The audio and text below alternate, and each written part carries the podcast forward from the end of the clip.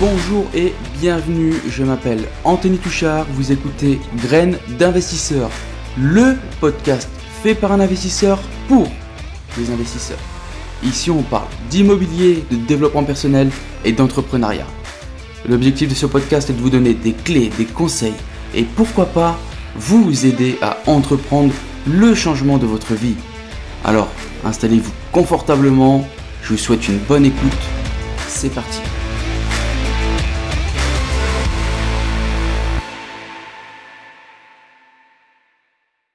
Bonjour et bienvenue tout le monde, bienvenue sur ce tout nouvel épisode du podcast Drain Investisseur, c'est Anthony et comme d'habitude, c'est un plaisir de vous accueillir chez moi.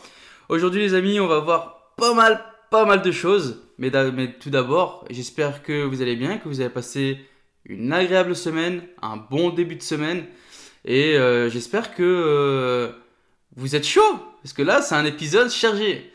Je vous fais un petit retour sur le podcast de la semaine dernière. J'ai eu 2-3 retours.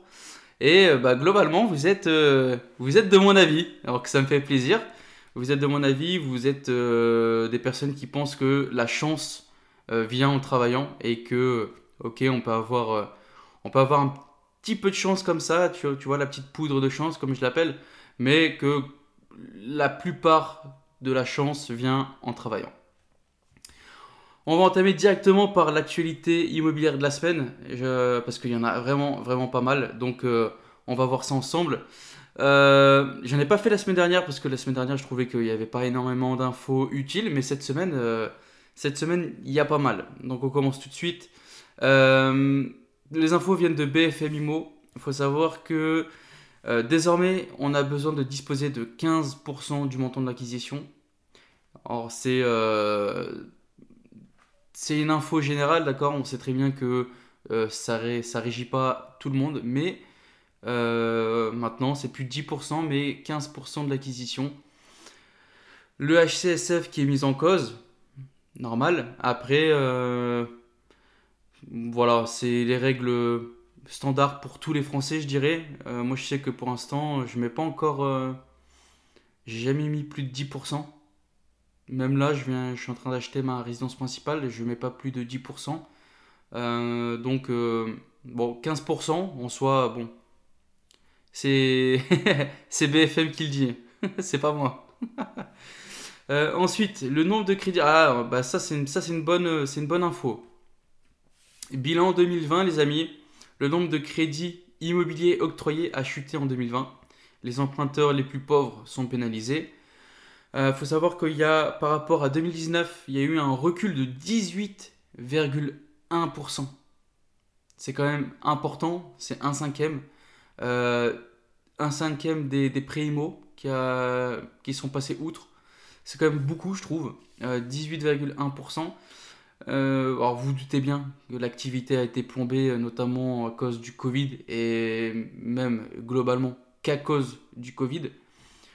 Mais tout ça, ça a été au détriment des plus pauvres et ça c'est triste. Ça c'est triste, ça veut dire que ceux qui ont payé les pots cassés, c'est les personnes les plus pauvres. Alors les plus pauvres, ils entendent par là les personnes aux faibles revenus, c'est-à-dire ceux qui sont dans une situation genre un SMIC et tu cherches à acheter ta résidence principale, tu vois. C'est ces gens-là, ils ont peut-être eu beaucoup plus de mal en 2020 qu'en 2019. Recul de la clientèle jeune et modeste. Faut savoir que le crédit immobilier, c'est un produit d'appel. Donc, si tu peux plus donner de prêt parce que les mecs, ils n'ont pas une position idéale ou adéquate, automatiquement tu te doutes bien que ils vont pas souscrire chez toi juste pour ouvrir un compte, ils vont aller à la banque postale ou des trucs où ça coûte pas cher quoi. Autre information immobilière, condamné à 2 ans ferme, le marchand de sommeil se dit victime de squatteurs. Un quinquagénaire a été condamné à Versailles pour avoir loué des logements insalubres. Selon lui, les occupants des lieux n'étaient pas ses locataires. Bon, c'est une bonne technique de défense, je le remets pas en cause, mais bon, peut-être qu'il est de bonne foi, peut-être que lui il voulait pas louer ça et que c'est des squatteurs, peut-être que c'est vrai. Mais je voulais rebondir sur ça, sur cette info-là, sur le fait que on va avoir de plus en plus de contrôle et on va chercher de plus en plus ces marchands de tapis, ces marchands de sommeil. Et tout ça, ça découle notamment, en fait, depuis... On a passé un cap depuis Marseille. Je ne sais pas si vous vous souvenez, mais à Marseille, il y a un immeuble qui s'est effondré. Il me semble que c'est rue d'Aubagne, si mes souvenirs sont bons. Mais voilà. Depuis cette affaire qui a été médiatisée, etc., déjà à Marseille, on commence à faire la guerre à ces marchands de sommeil, mais ça se démocratise partout en France. Partout en France. Et je suis désolé, hein, et j'espère qu'il y a, parmi ceux qui m'écoutent, il n'y a pas de marchands de tapis, parce que c'est vraiment pas les gens que j'ai envie de toucher, mais en France, ça n'a pas sa place.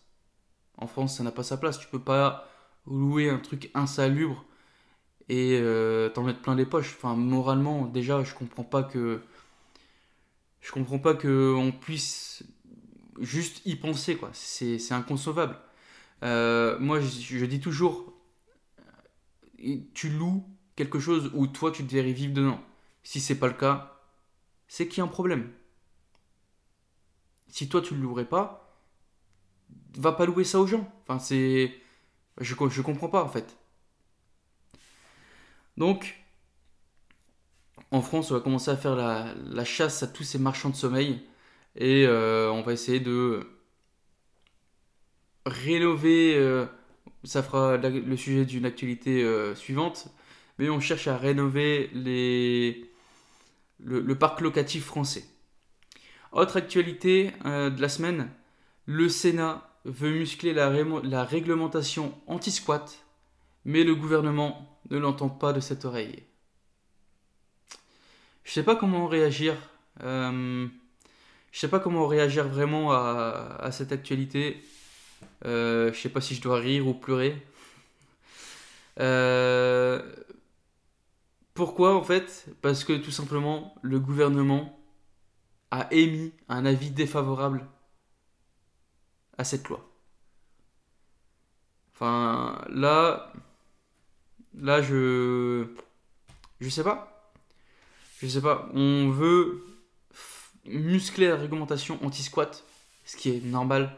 Tu peux pas, en France, en 2021, tu peux pas être victime des intentions de quelqu'un d'autre. Je m'explique. T'as ta résidence secondaire, tu vois, c'est comme l'exemple qu'il y a eu cet été, en 2020, l'été 2020, il y a une personne qui va dans le sud, chez elle, sa résidence secondaire, elle se rend compte que sa maison est squattée, et le pauvre, il a dû aller à l'hôtel. C'est chez lui, putain, merde.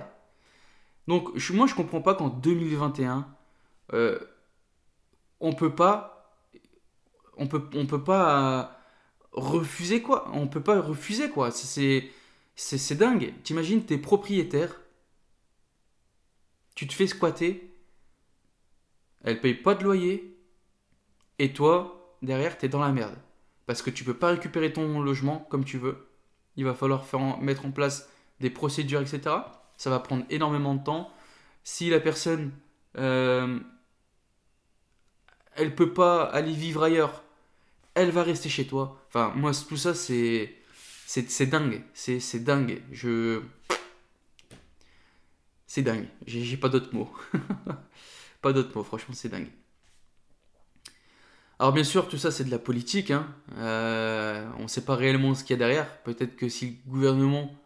Alors, je me fais l'avocat du diable, mais peut-être que si le gouvernement a refusé ou a émis un avis défavorable, c'est peut-être parce que derrière, il y a des conséquences qui vont toucher plus que notre petite personne. Enfin, tu vois, nous, investisseurs, au final, on est minime dans la balance, si je peux dire. Donc, à voir, faudrait vraiment creuser, mais voilà. Ensuite, la mairie de Marseille multiplie les signalements d'habitat indigne. Tout ça, c'est ce que je te disais tout à l'heure, c'est dû à tous les problèmes, dont l'effondrement de l'immeuble qui a été médiatisé rue d'Aubagne. C'est bien. C'est bien. Franchement, c'est bien. Et tu vois, je me dis que il y a peut-être des affaires à faire dans tout ça. Parce que peut-être que ça va être des logements qu'il y aura énormément de rénovations à refaire, etc. Peut-être que c'est des biens qui vont tomber sur le marché, de l'immobilier.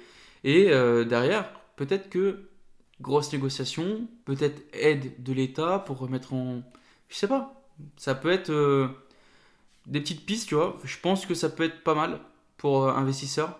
Pour nous les investisseurs, ça peut être pas mal, je pense. À Grenoble, l'arrêté anti-expulsion locative a été annulé par la justice. Pareil. Mais bon, là j'ai creusé un peu parce que je me suis dit merde, attends, c'est pas possible quand même. On peut pas arriver à là. Donc j'ai creusé un peu et je vais te donner de l'info utile. Le tribunal administratif a rétorqué la mesure obligeant à reloger les personnes expulsées. Le maire veut contre-attaquer en s'en prenant financièrement à l'État. En gros, je t'explique. En fait, quand tu faisais une expulsion, tu étais dans l'obligation de reloger la personne. Donc, compliqué, et c'est clairement de la politique, ce que nous on n'a pas vraiment info dessus, mais en gros l'État part du principe que les gens vont user et abuser du squat pour être relogés derrière. C'est-à-dire qu'une personne en situation X, elle ne trouve pas de logement. Elle va aller squatter un logement. Donc elle est logée. Le temps que tu fasses tes procédures, etc., que tu l'expulses, sa situation n'a pas changé. Donc elle ne peut toujours pas, elle, avoir un logement. Et bien le fait qu'il y ait cette loi qui oblige à reloger, et bien derrière... cette personne qui ne pouvait pas avoir de logement, eh ben elle va avoir un logement. Donc tu vois, là c'est clairement de la politique. Nous, c'est vraiment pas notre niveau. Enfin, après, c'est dommage que nous, on paye les pots cassés. C'est-à-dire que tu te fais squatter, bah, t'es dans la merde. On peut pas expulser du jour au lendemain. Enfin bref. Alors, je ne parle pas des locataires classiques, d'accord? Je vous parle vraiment de personnes qui sont là, des personnes avec, comment on dit, avec des mauvaises intentions, d'accord? Les personnes, les locataires classiques, il n'y a pas de problème. Mais des squatteurs, moi je trouve ça scandaleux que, de 1, ils ne payent pas de loyer, de 2, ils ont le droit à tout, ils peuvent rester chez toi, enfin, bref. Nouvelle actualité immobilière, et là ça me fait plaisir parce que ça fait écho à un des podcasts que j'ai fait au tout début. Il me semble que c'était l'immobilier dans 20 ans, où je vous disais que les gens vont chercher de plus en plus un extérieur, etc. Et ben ça manque pas, ça manque pas parce que de plus en plus de personnes cherchent un extérieur, notamment à Rouen. La demande est forte avec des maisons avec jardin. Et la demande sur Nîmes est importante, surtout pour des logements avec extérieur. Donc on voit bien qu'il y a quand même ce petit Covid touch, ce petit Covid touch qui est là derrière, d'accord? Il plane sur la France, il est là. Et les gens, en fait, en ont marre. Les gens en ont marre d'être peut-être dans un appartement où il n'y a pas d'extérieur, où il n'y a pas de lumière, où il n'y a pas de balcon. Et ils veulent maintenant la liberté, si je pourrais dire. Parce que en gros, confinement, reconfinement, enfin je sais pas pour vous, mais grossièrement ça fait un an et demi qu'on ne vit plus, d'accord ? On peut plus aller dehors comme on veut, etc., etc. Et les gens veulent de l'espace. Ils veulent pouvoir inviter les gens chez eux dehors. Ils veulent pouvoir faire des barbecues. Ils veulent pouvoir faire leur sport tranquillement à n'importe quelle heure. Tu vois, quand moi je vois couvre-feu à 18, bah moi ça m'embête. Franchement, moi ça m'embête parce que de 18 à minuit, je fais quoi ? J'aurais pu aller faire mon sport de 18 à 19, 18-20 heures. On aurait pu aller boire un verre. Enfin, il y a plein de choses. Maintenant, non, fini. 18 heures, t'es à la maison.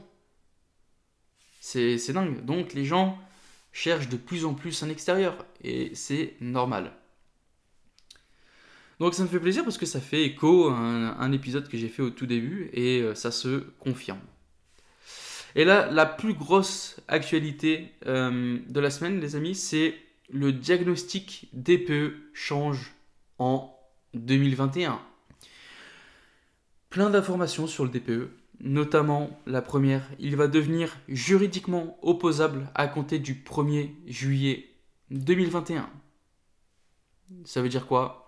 Un acquéreur pourra se retourner contre le vendeur pour préjudice si l'étiquette attribuée au logement est erronée. Je te donne un exemple concret. Si un acquéreur achète un logement étiqueté E, alors qu'en réalité il est classé F, et entre nous, EF, c'est le même combat, c'est une passoire thermique. Tu peux pas acheter ça, sauf si tu es un investisseur intelligent et derrière tu vas faire énormément de travaux et que tu as réussi à bien négocier. Mais EF, même combat, passoire thermique.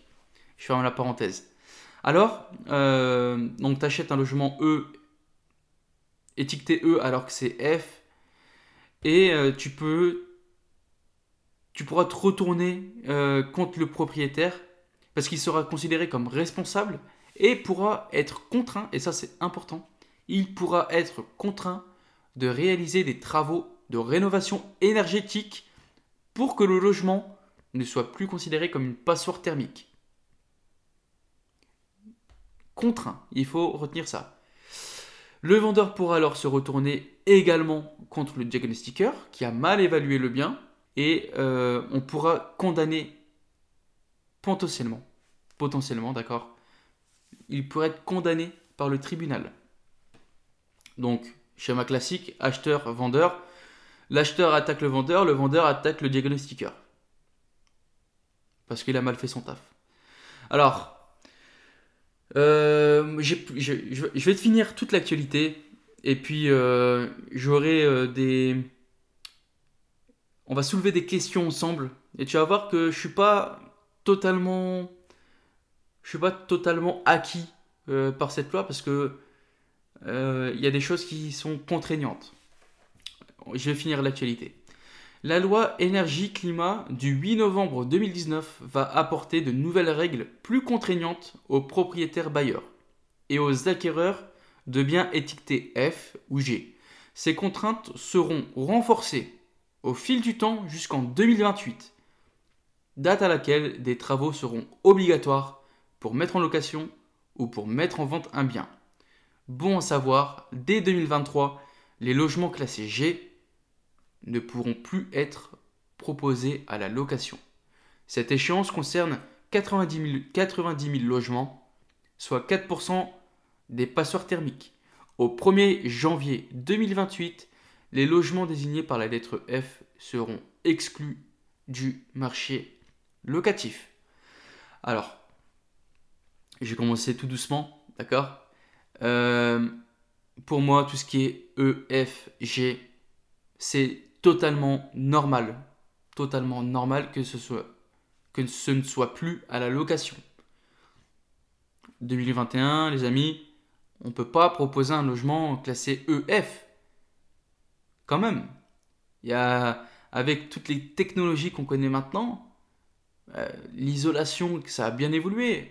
Enfin, on ne peut plus proposer un logement EFG, je suis désolé. Donc pour moi, c'est un très très bon point. Maintenant, revers de la médaille. Moi, je suis investisseur, comme vous, ou comme vous allez le devenir.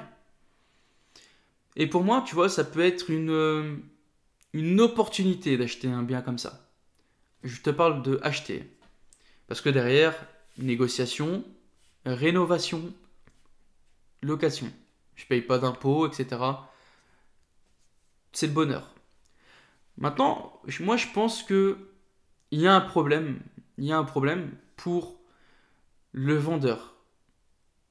Parce que là, on nous dit que jusqu'en 2028, il me semble, ouais, date à laquelle des travaux seront obligatoires. Donc, date ultime 2028. Mets-toi dans la position d'une personne qui a un logement et qui va vouloir le vendre. Son logement est à l'abandon, il n'a pas du tout envie de faire des travaux dedans. Son logement, je peux te dire qu'il est classé G, HI même, tu vois, tellement c'est... dedans, c'est la nature a repris son cours, d'accord ? Ben lui, le vendeur, il va pas avoir envie de faire des travaux, logiquement. Et moi je comprends totalement.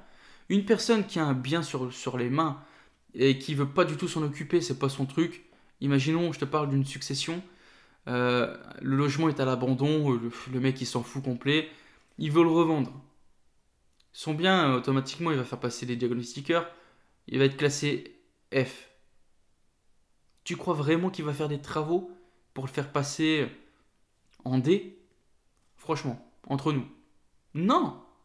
Donc moi, je vois pas comment tu vas pouvoir contraindre ces gens-là. C'est pas du tout une bonne chose à faire. Tu peux viser les gens qui... C'est des biens qui sont vraiment actifs, tu vois. Là, je peux comprendre. Mais des biens qui sont à l'abandon, qu'on s'en occupe pas, le mec, il veut le vendre et il le vend à prix cassé. Derrière, toi, t'es acquéreur. Tu sais ce que tu achètes. Tu sais que ça te permet de faire de gros travaux, que derrière, tu vas pouvoir gonfler ton assiette de déficit et du coup, ça va te permettre de pas avoir d'impôts, enfin, je sais pas. Moi, je pense que là, il y a une erreur qui est faite. On peut pas obliger quelqu'un à faire des travaux alors qu'il va en vendre son bien et que c'est un bien à l'abandon, etc. Il veut s'en débarrasser. Enfin, je pense qu'il doit avoir un juste milieu qui n'est pas présent dans ce que je dis. Donc, à voir. Après, je suis quand même totalement d'accord avec le fait que tu ne peux pas louer des logements EFG. Impossible. Ça, c'est complètement normal. Et qu'ils soient retirés du marché locatif, logique. Carrément logique. Donc, voilà, ça, les amis, c'était les actualités immobilières de la semaine. Pas mal d'infos. En sachant que pour moi, la plus percutante, c'est celle du DPE, qui est vraiment, vraiment important. Et puis, voilà.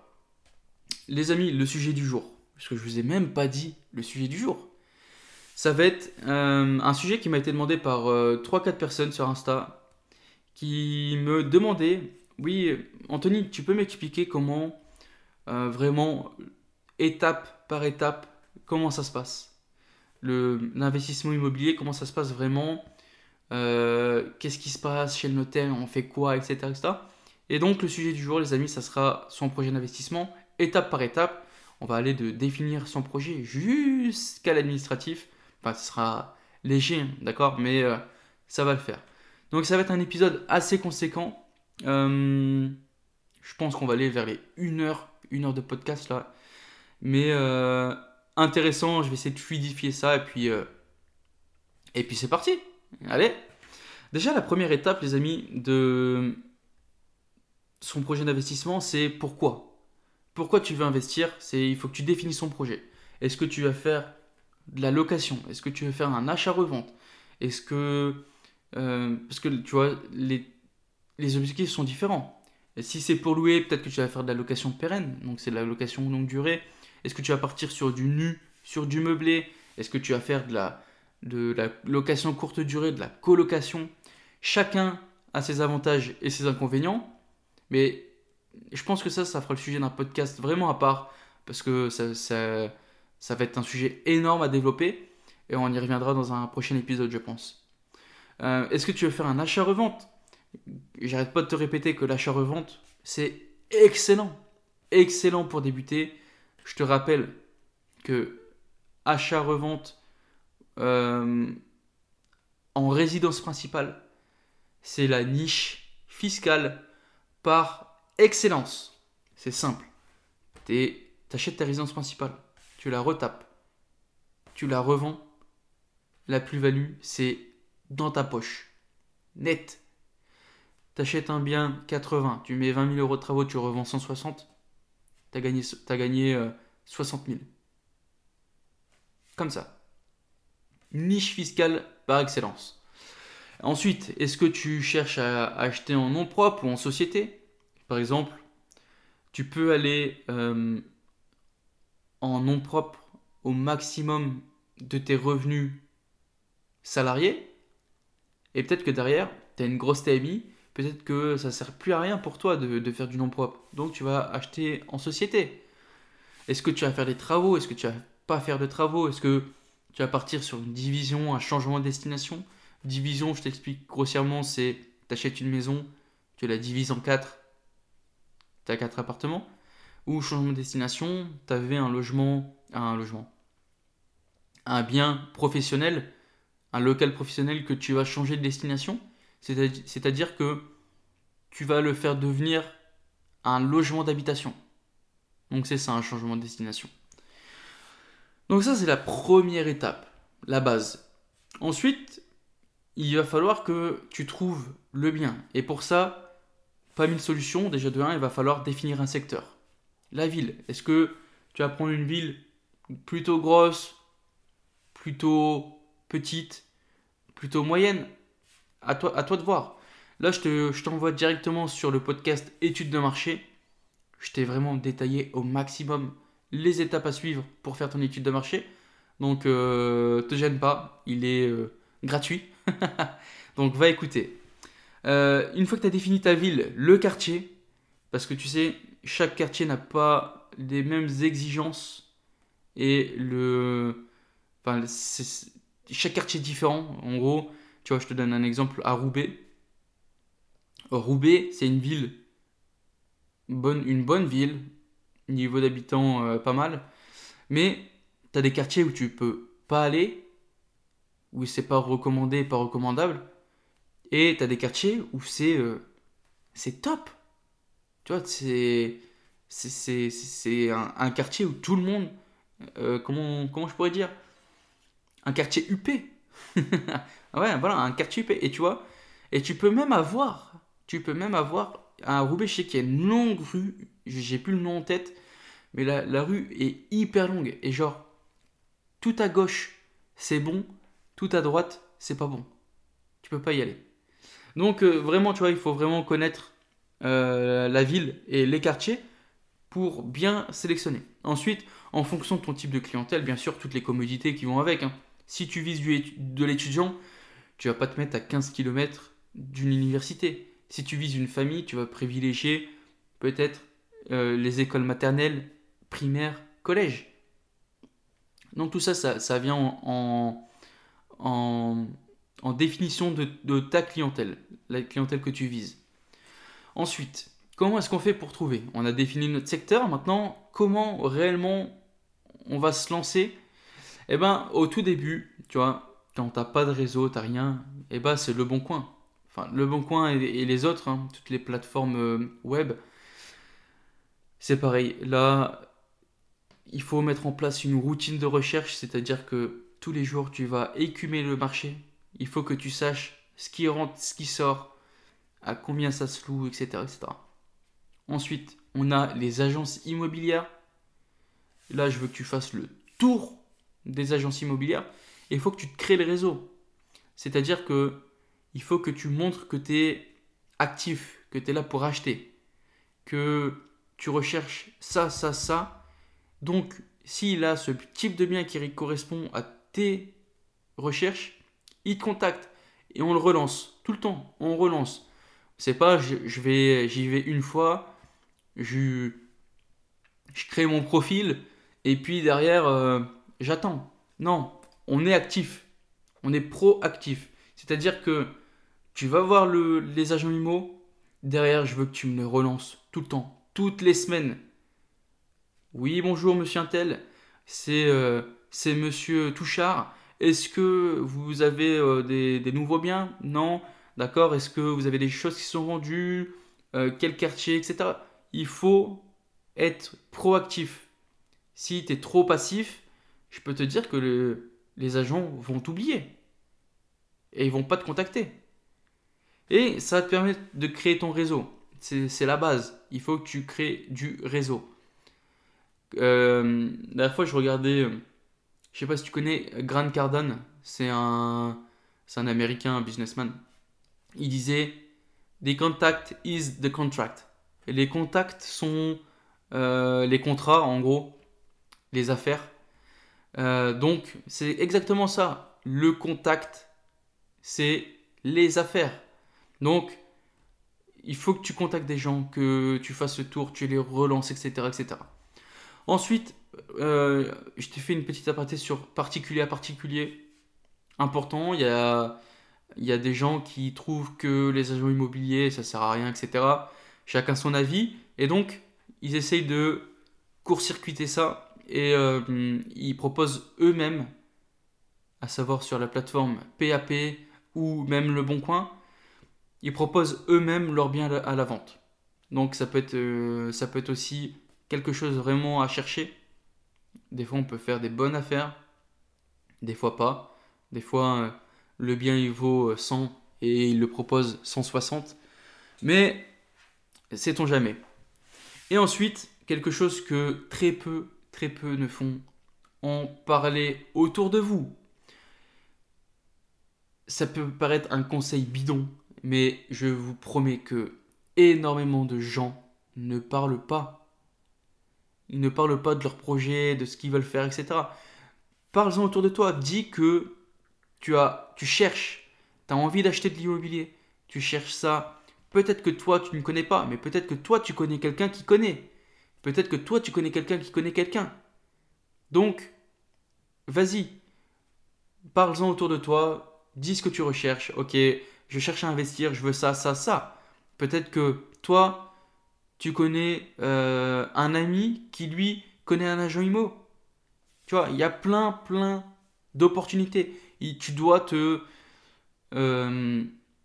sortir de ta bulle et grossir ton cercle. Si tu grossis pas ton cercle derrière que...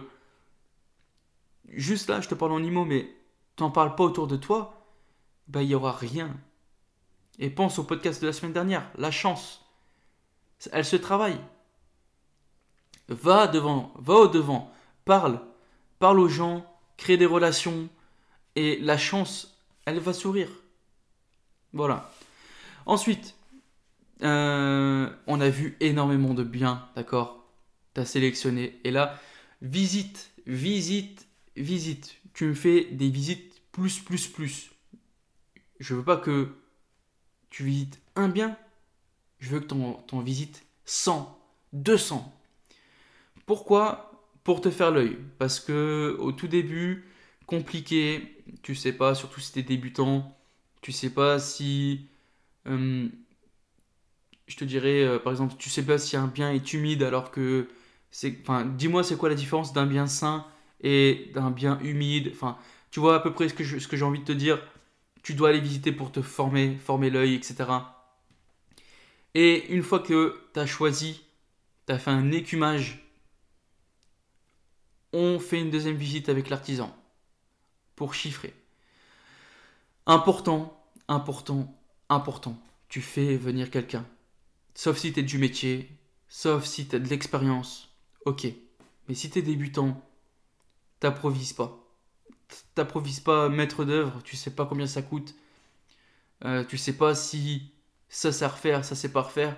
Un exemple concret, imaginons tu fais ta visite toi-même, tu chiffres, tu dis ok, bon. Allez, il y en a pour 20 000. Comme ça, hein, à vue d'œil. Tu te dis, ok, il y en a pour 20 000. Toi, tu montes le projet avec 20 000 euros de travaux. Et derrière, on se rend compte que tu as une toiture à faire. Tu as des infiltrations d'eau. Enfin, tu as plein de choses. Et là, tu te rends compte que la facture, elle n'est pas de 20 000. Elle est de 50 000. Tu fais comment? Tu vas voir la banque pour qu'il te file du rab? Mauvaise solution, je te le dis direct. Là, après, t'es blacklisté. Ils vont se dire quoi? Ouf, le mec, il me demande 20 000 et puis il revient me voir juste après. En fait, il a fait de la merde, quoi. Donc, tu viens avec des artisans. Et si t'as pas ton équipe, fais venir toujours 3 artisans au minimum. Toujours 3. Pour avoir une vision globale. Parce que peut-être que tu vas faire venir un artisan et peut-être qu'il va te facturer un max ou peut-être qu'il va être vraiment pas cher. Et le pas cher, ça peut paraître contre-intuitif, mais le pas cher coûte cher. Donc, fais venir 3 artisans, au moins tu as une vision globale et puis tu choisis par toi-même. Donc là, magnifique, on a trouvé notre bien. Tu as fait venir l'artisan, ça match. Tout va bien, donc tu sais à peu près combien tu as de travaux. Tu as fait tes petits calculs et tout. Et puis là, tu te dis, ok, bon, je suis pas mal, mais il faudrait que je baisse un peu au niveau du tarot. La prochaine étape, c'est l'offre d'achat. Prochaine étape, l'offre d'achat en fonction de tes critères de rentabilité, enfin, tes critères, grosso modo, tu vas proposer une offre. L'offre, il faut qu'elle soit cohérente. C'est-à-dire que le prix au mètre carré, c'est 2000 euros. Le truc est à peu près au prix du mètre carré. Et allez, il est à 1800 euros du mètre carré. Et bah, tu vas pas proposer 1000 euros, tu vois. Sauf si vraiment il y a énormément de travaux, etc. C'est pour ça que je te dis l'offre, elle doit être cohérente. Mais en gros, le bien est à 100 000. Tu ne vas pas proposer 40 000 euros alors qu'il y a 20 000 euros de travaux pour le remettre aux normes. D'accord? Donc, fais-moi une offre cohérente. Arrête de partir sur... Parce qu'il y a des gens qui te disent sur Internet, négocie sale. Oui, négocie sale quand tu le peux. C'est-à-dire que le bien est en vente depuis longtemps. Il y a énormément de travaux. Maintenant, si tu t'achètes un T2... qui a juste des rafraîchissements à faire, c'est de la peinture, enfin grosso modo, t'en as pour 5000 euros, va pas négocier le prix de 60 000, tu vois. À un moment, faut être cohérent. Attention à l'émotion. Dans l'immobilier, il n'y a pas d'émotion. C'est pas parce que t'as eu le coup de cœur pour un bien que tu dis « Ah ouais, il me le faut à tout prix ». Non, ça c'est mauvais. Tu ne peux pas. Franchement... Immobilier, nous on achète, c'est des produits d'investissement, d'accord? Tu dois te détacher de l'émotionnel. Il faut que tu fasses une offre cohérente. Offre écrite, limitée dans le temps. Pourquoi limitée dans le temps? Et pourquoi une offre écrite déjà? Offre écrite parce que on ne fait pas ça par téléphone. Tu n'appelles pas Maurice, tu lui dis « Bon, je te propose 150 000 pour ton bien. Tu me dis quoi? Tu m'envoies un SMS ?» Non, offre écrite, que ce soit un mail ou un format papier, mais écrite. Limitée dans le temps, pourquoi? Limitée dans le temps parce que au moins ça met un peu, entre guillemets, la pression au vendeur. Je m'explique. Moi, quand je mets une offre limitée dans le temps, je sais que inconsciemment, le vendeur il va se dire « bon ». C'est limité dans le temps, c'est-à-dire qu'il n'est pas que sur mon bien. Et moi, il faut la jouer comme ça. C'est-à-dire que tu dis, ok, je vous ai fait une offre limitée dans le temps parce que moi, je suis sur d'autres projets. Donc, c'est le vôtre ou ça sera un autre. Voilà. Ça met la pression, tu vois. C'est le mien ou ça sera un autre. Donc, toujours limité dans le temps, c'est important. On fait une offre en dessous de votre réel objectif. Ton objectif, c'est 100 000. Et ben, tu vas proposer un peu en dessous. Pourquoi? Parce que tu sais très bien qu'il y a le jeu de la négociation. Et on va toujours couper l'apport en deux, même si c'est pas vrai tout le temps. Mais tu vois, là je vois, je sais pas si tu regardes la vidéo sur YouTube, il y a le livre Never Split the Difference par Chris Voss. Ce livre-là, il dit exactement le contraire de ce que je viens de te dire. En gros, alors en français, c'est ne coupez jamais la poire en deux ou quelque chose comme ça. C'est totalement le contraire de ce que je viens de te dire. Selon Chris Voss, il ne faut pas faire de concessions. Enfin, Chris Voss était négociateur au FBI, donc c'est quelqu'un qui connaît, il sait de quoi il parle. Mais selon lui, tu ne peux pas couper la poire en deux. Il faut que tu aies tout ou tu n'aies rien. Moi, je ne suis pas aussi tranché que ça. Je pense que si c'est une bonne affaire, même en coupant la poire en deux, bah vas-y. Après, c'est sûr que tu peux négocier au max et tu pourras aussi quelquefois faire des concessions. Mais l'objectif, c'est au final, t'achètes une bonne affaire. Si ça ne passe pas dans ta négo et que au final ça revient à une affaire standard, bah laisse. Mais il faut que tu rentres dans tes objectifs. Si la négo fonctionne pas et que ça rentre pas dans tes objectifs, laisse tomber. On passe à autre chose. Donc là, les amis, tu fais ta première offre d'achat. Elle est montrée au vendeur. Et là, soit elle est acceptée ou soit il y a une contre-offre. S'il y a une contre-offre, c'est-à-dire que bon, bah, on est parti pour la négociation, d'accord? Mais oui, dans ton offre d'achat, si tu négocies, tu donnes des points. Il faut que tu donnes du poids à ta demande. Si tu négocies de 15 000 alors que le bien il est neuf, il n'y a rien à faire. Tu as juste à poser des meubles et basta. Bah, comment tu veux que ton offre soit acceptée? Maintenant, si tu proposes 10 000 euros de 10 000 euros en moins, mais derrière tu marques bon, je propose 10 000 euros parce que j'ai ça à faire, j'aurai ça, j'aurai un coup de peinture, j'aurai ça. Voilà, là ça donne du poids à la demande. Donc offre acceptée ou contre-offre. Si contre-offre, sache que on peut faire encore une contre-offre, ainsi de suite, jusqu'à trouver un accord. En fait, la seule limite, c'est quoi? C'est jusqu'à ce que tu braques le vendeur et où il se ferme totalement et ils te disent « Tu sais quoi, fuck, je te vends pas à toi, basta. » Mais tu peux aller, tu peux gratter. On te fait, par exemple, tu proposes, le bien est affiché à 100 000, tu proposes 70 000, il te propose 90, bah, tu peux encore négocier. C'est pas parce qu'il t'a fait une contre-offre que c'est la sienne automatiquement. Tu peux reproposer encore moins. Voilà.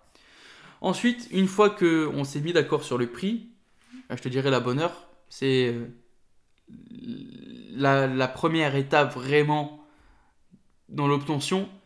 On va choisir le notaire. Toujours avoir son propre notaire. Je ne le répéterai jamais assez. Voilà, c'est beaucoup mieux comme ça. Mais c'est important d'avoir votre propre notaire. Parce que, je te donne un exemple. Le notaire, ok, il est censé être équitable, etc. Mais dans les faits, il va défendre son client. Donc, imaginons ce notaire-là, c'est le notaire de famille, ça fait 20 ans qu'il s'occupe de la famille. Et tu crois que il va défendre qui? Toi? Bien sûr que non, il va défendre le vendeur. Donc c'est toujours important d'avoir son propre notaire et c'est toujours important, ça va te permettre d'avoir ton notaire de famille, tu vois. Donc, fais-toi, et ça fait partie de la constitution des équipes, mets-toi en place une équipe. Le notaire, je te donne un exemple, mon notaire qui s'occupe tout le temps maintenant de moi, il m'a évité énormément de galères. La dernière en date, c'est j'ai fait une proposition d'achat qui avait été acceptée, compromis, et le vendeur avait son notaire et moi j'ai pris le mien. Et en fait, quand mon notaire a lu le compromis, il m'a dit bon, ok, le compromis en soi c'est tout bon et tout. Par contre, il faudrait rajouter ça, ça, ça, parce que c'est pas indiqué et c'est important de le mettre. Vous êtes dans une zone 1, etc., etc. Et il m'a dit de faire rajouter le paragraphe qu'il n'y avait pas de cuve de fuel enterrée. Moi, en soi, tu vois, franchement, aucune idée. Pour moi, il n'y avait rien du tout. Enfin, j'ai pas eu l'information. Donc, je redonne le compromis. Je leur dis, bon, au niveau... Enfin, c'est pas toi qui le fais, hein, c'est le notaire, d'accord. Et il a voulu rajouter cette clause et refus du vendeur. Donc, en gros, il te disait que oui, il y avait une cuve de fuel qui est enterrée. Le problème, c'est que... Oui, c'est pas un problème. Mais derrière, qui dit cuve de fuel enterrée, dit renégociation. Parce que qui dit cuve de fuel enterrée, dit dépolluage du terrain. Donc, des frais supplémentaires. Donc, négociation, donc ce que le client, enfin le vendeur a refusé. Et donc, on est sorti du compromis, proprement. Compromis ou promesse de vente, il faut savoir que c'est le contrat qui va clarifier tous les points. C'est lui qui va réellement vous engager officiellement. Il faut savoir que l'offre d'achat, c'est un contrat, hein, d'accord, quand même, ça a une valeur légale, mais le vrai contrat, c'est ça, c'est le compromis ou la promesse de vente. Bon, c'est à peu près pareil, hein, je vous passe les détails. C'est ici qu'on signe le compromis. On a le dossier complet du bien. On a les diagnostics. Ça fait partie d'une copropriété, on a tous les documents qui touchent à la copropriété, à savoir les procès-verbaux, les carnets d'entretien, enfin, tout ce qui touche à la copro. Ensuite, on a le versement du séquestre. J'ai envie de mettre un holà énorme sur le séquestre. Parce que là encore, je le vois avec la signature de ma RP, entre guillemets, on m'a obligé à mettre un séquestre. Alors, on l'a essayé, du moins. Mais les amis, le séquestre, c'est pas obligatoire, c'est une habitude. En général, il tourne autour de 10% du montant du prix du bien. Mais sachez que de 1, vous ne pouvez pas mettre de séquestre.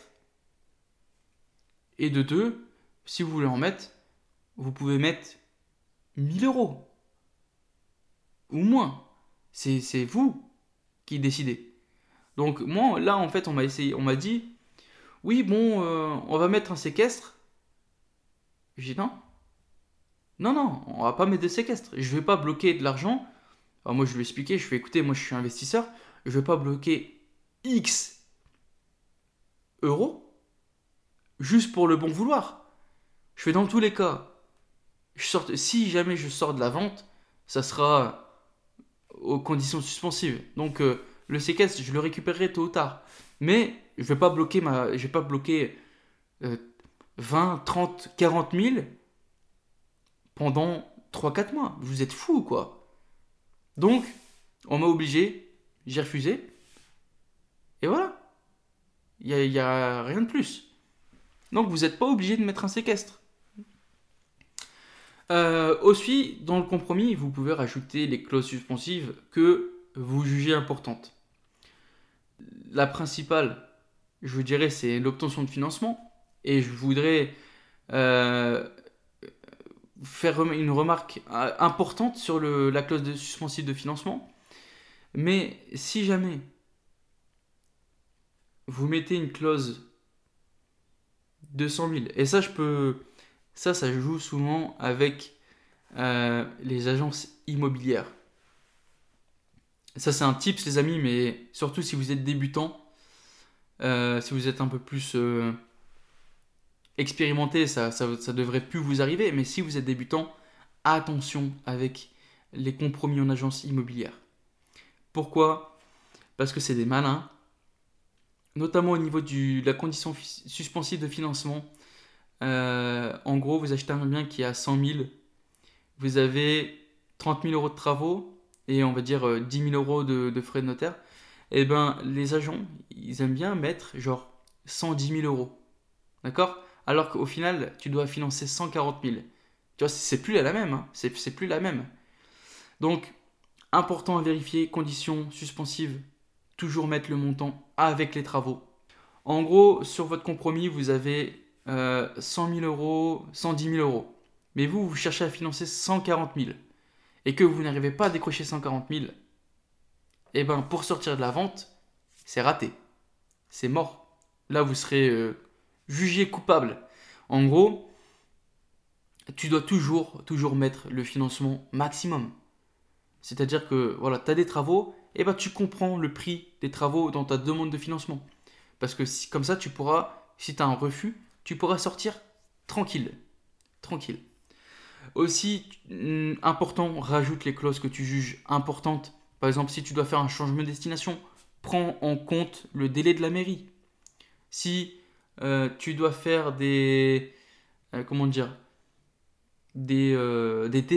fais la demande préalable pour savoir si ça va passer. Enfin, voilà, renseigne-toi. Peut-être que tu partiras sur un compromis qui sera beaucoup plus long ou quoi. Enfin, voilà, renseigne-toi avant.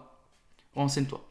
Là, on va passer directement au nerf de la guerre. Donc, on a signé le compromis. Et là, c'est l'étape du financement. Il faut savoir que le jour où tu signes le compromis, à partir du lendemain, tu as un délai de 10 jours de rétractation. C'est-à-dire que tu peux sortir de la vente sans aucune pénalité. Aucune pénalité. C'est-à-dire que demain, tu signes un compromis juste pour le fun. Eh ben, tu pourras sortir de la vente sans problème. Sans problème. Également, dès que tu signes, en fait, tu as un certain délai. En gros, entre la signature du compromis et la signature finale de l'acte de vente, tu as 3 mois en général. D'accord? Tu as 3 mois. Donc, c'est parmi ce délai-là que tu vas aller chercher un financement. Je te dis tout de suite, avant de signer n'importe quel compromis, je veux que tu me fasses 3 mois propres de compte. C'est-à-dire que je veux que tes comptes soient clean pendant au minimum 3 mois pour maximiser tes chances et surtout ne pas gâcher d'opportunités. Tu sais, là on est en 2021, c'est compliqué. Tu peux te renseigner partout, tout le monde va te dire que le financement c'est beaucoup plus complexe par rapport à 2019, etc. Donc, va pas gâcher des opportunités comme ça, va pas gâcher des billes comme ça. Donc, compte clean. C'est-à-dire que 3 mois avant, tes comptes t'arrêtent. Plus de resto, plus de FDJ, plus de casino. Bon, ça va, en ce moment avec le confinement, il n'y a plus de tout ça, mais fais attention. Voilà. Ensuite, en fait, là, tu vas avoir 2 solutions pour trouver ton financement. Soit tu choisis la voie agence bancaire que tu vas aller démarcher tout seul, soit tu vas aller voir un courtier. On va commencer par l'agence bancaire. Au niveau de l'agence bancaire, les amis, toutes les banques. Vous allez voir toutes les banques. La fidélité, ça ne paye pas. T'as beau être client depuis 20 ans, je te promets à 80% que tu auras une offre meilleure dans une autre banque. Pourquoi? Parce que le crédit immobilier, c'est un produit d'appel. C'est-à-dire que c'est grâce à ça que la banque brasse des nouveaux clients. Quand tu as l'obtention d'un prêt, derrière tu ouvres un compte, derrière tu mets ta domiciliation de salaire, etc. etc. Donc c'est un produit d'appel et c'est ça qui va permettre à la banque de récolter des nouveaux clients. Tu vas avoir toutes les banques. Pourquoi? Parce que peut-être que tu vas aller voir la banque LCL, tu vas aller voir la banque Caisse d'épargne de ta ville et puis ils te refusent. Peut-être que la banque Caisse d'épargne de la ville d'à côté, peut-être qu'ils vont t'accepter. Pourquoi? Parce que peut-être que l'agence de ta ville, ils ont atteint leurs objectifs ou t'es pas tombé sur le bon interlocuteur, etc. Il y a plein de choses, donc va voir. Et n'aie pas peur de te prendre des refus. N'aie pas peur de te prendre des refus. j'ai pu aller, il me semble, jusque genre 24 ou 25 refus. C'est rien. C'est pas grave. L'immobilier, c'est pas facile. Hein. Il faut que tu te donnes les moyens, crois en ton projet et va le défendre. Peut-être que à la 25e agence, tu le décrocheras ton crédit. Si tu as un peu moins de temps, solution alternative, le courtier. Et là, je te parle de courtier, mais par contre, va voir un courtier qui a du background, un vrai courtier, un courtier investisseur, c'est le top. Pourquoi ? Parce que dans les courtiers, il y a énormément de charlatans. Je te donne un exemple. Je suis parti, ça date de mes débuts, je suis parti voir un courtier et la meuf, clairement, elle m'a dit « Non, ton dossier, il passera jamais. C'est mort. T'es pas propriétaire de ta RP, tu veux faire du locatif ? Mais t'es fou !» Clairement, les amis, je vous promets, c'est ce qu'elle m'a dit. C'était impossible. Je suis parti faire les banques tout seul. Au bout de la 3e banque, il me semble que j'ai eu mon prêt. La 3e banque. Sans galérer, sans rien. Je suis parti la voir, je lui ai posé l'offre de prêt. Elle était là, elle parlait thaïlandais. Dep. Un scandale. Ah, les courtiers, franchement... J'ai pas un bon a priori sur les courtiers. Je vous disais, maintenant c'est l'apport, c'est important. En 2021, tu peux pas venir ne pas avoir d'argent de côté, ne pas mettre d'apport, etc. Ça va être peut-être une banque sur 100 qui va t'accepter. Est-ce que tu vas courir le risque ? Non, mets de l'argent de côté, mets de l'apport pour donner du poids à ton dossier. Et vaut mieux trouver une affaire, mettre de l'apport et réussir à financer que trouver une affaire, ne pas mettre d'apport, pas trouver de financement. Et derrière, tu n'as rien fait, tu n'as pas avancé. Donc si tu dois mettre de l'apport, mets de l'apport. Tu fais un petit différé de prêt, un petit prêt travaux et puis tu te rembourses, t'inquiète. Il y a des solutions à mettre derrière. C'est pas parce que tu mets de l'apport que c'est la catastrophe. Refus bancaire, et puis je vous fais un petit point sur les refus bancaires. Si vous respectez les conditions stipulées dans le compromis, et ben là il n'y a pas de problème, vous sortez de la vente tranquille, pas de pénalité, rien. Par contre, si tu sors hors condition, sache que tu risques de te manger les pénalités à hauteur de 10% du prix du bien. C'est à dire que, imaginons, t'as pas eu un prêt, toi t'as fait une demande de prêt supérieure. Sur le compromis, c'était marqué 100 000, t'as essayé de financer 200 000. J'abuse un peu, mais c'est pour t'expliquer l'idée. On t'a refusé le prêt à 200 000. Eh ben, sache que c'est pas, tu pourras pas sortir de la vente. Donc le vendeur, il va pouvoir se retourner contre toi. Alors, entre nous, ça va partir dans des démarches judiciaires, etc. Entre-temps, le vendeur, il ne pourra pas vendre son bien parce qu'il sera bloqué, etc.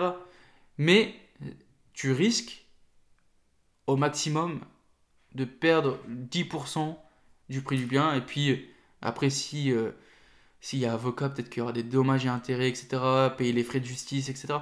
Bref, tu as beaucoup à perdre dans ça. Donc évite les emmerdes pour rien. Ensuite, les amis...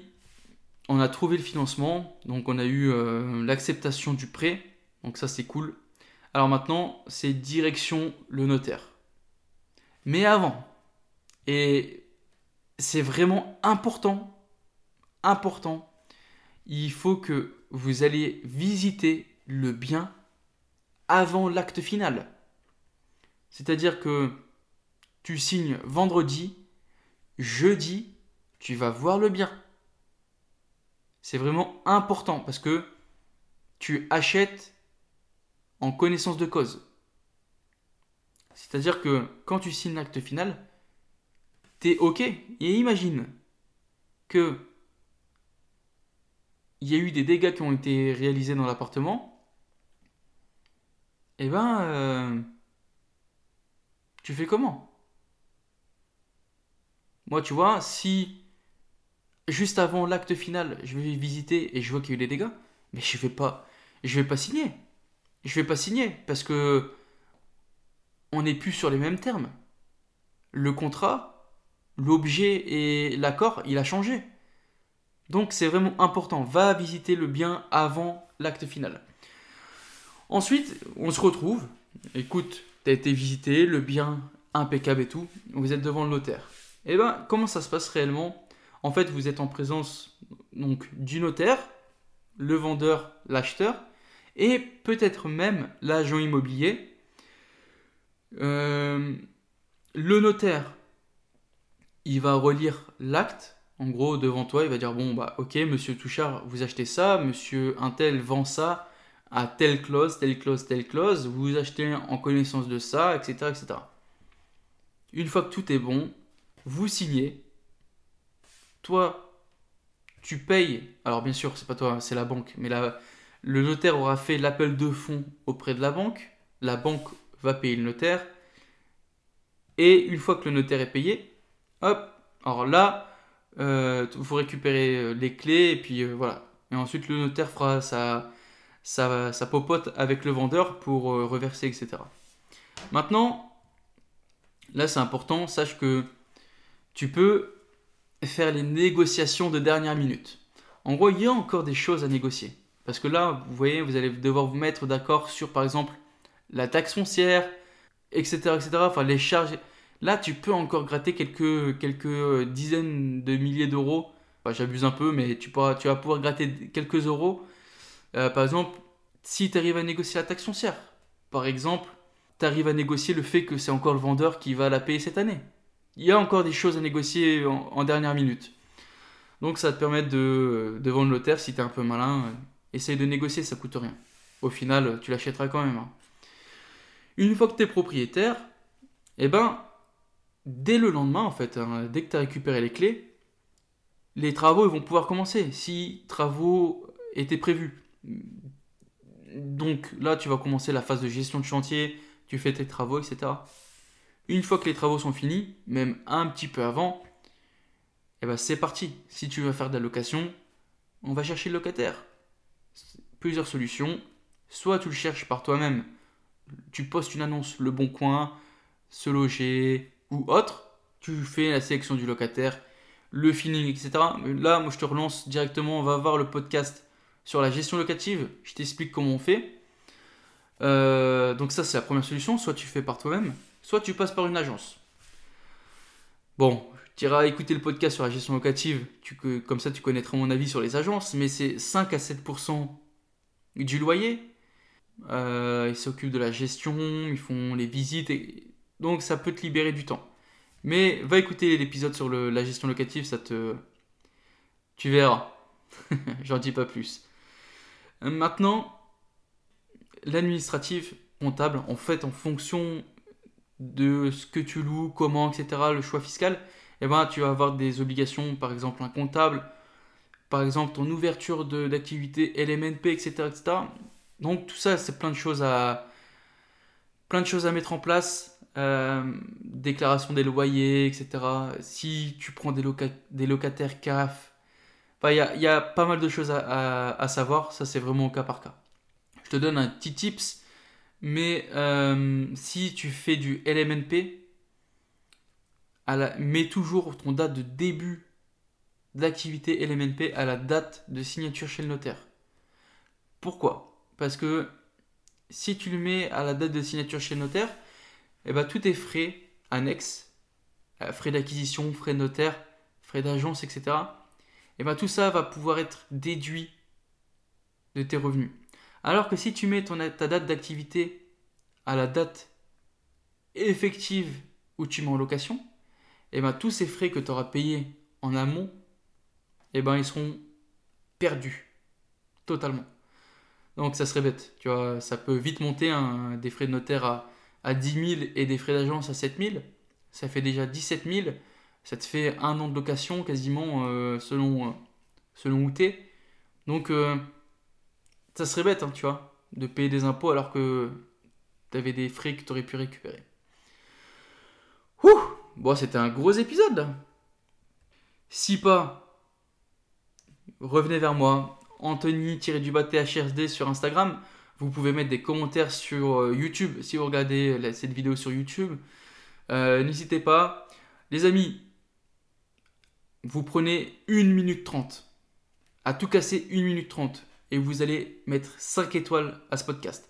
Faites connaître, partagez, parlez de la communauté, parlez du podcast.